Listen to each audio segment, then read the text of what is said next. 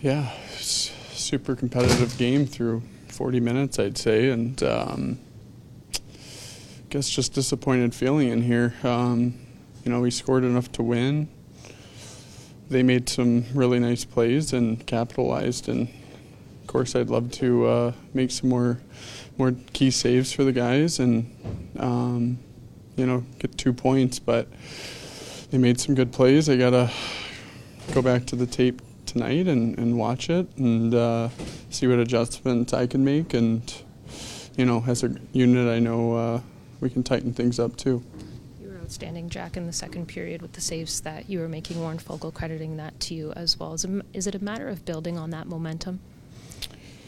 Well, first and foremost, Fogs has been playing great, so nice of him to say that. But he deserves a lot of credit for not even just scoring, but just the compete in his game and the fire. And I think that'll rub off on our group, and he just needs to keep setting that, leading the way. And for me, it's just about, you know, not getting frustrated, learning from it. A lot to learn, especially when you give up 6 and. You know, that's exciting to look and see what I can do better and be ready to practice tomorrow. From your vantage point, how did you find that your team responded without your captain in the lineup?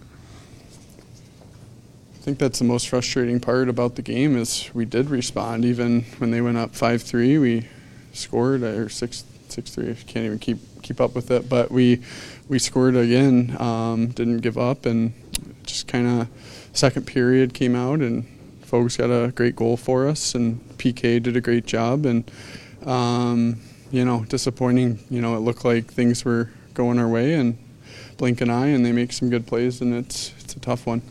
Jack, are you able to maybe just walk us through that save on Maroon on that 2-on-1? I mean, it's early in the season, but kind of a candidate for save of the year. I know you'd rather have a win, but how did that kind of play out in front of you?